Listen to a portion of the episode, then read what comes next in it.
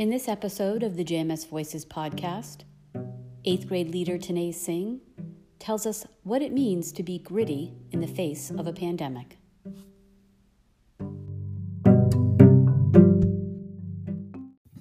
Gritty.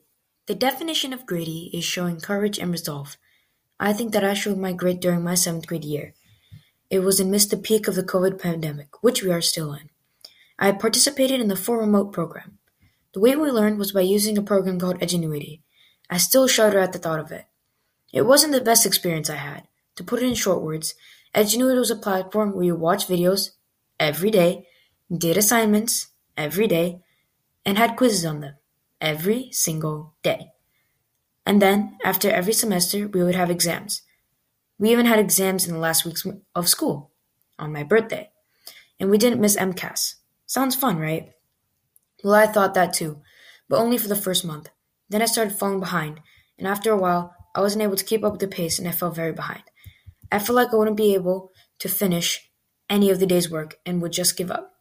Then came in my grit. I stayed tough and worked from 7 to 5, or even longer, every day, just to finish the day's work and to catch up from missing previous days. Then, after a while, I was even ahead some days, finishing the week's work.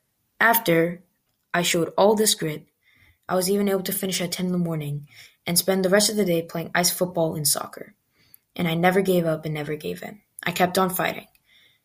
I even was able to finish all the terms on the honor roll. Being gritty means never giving up and to keep on fighting,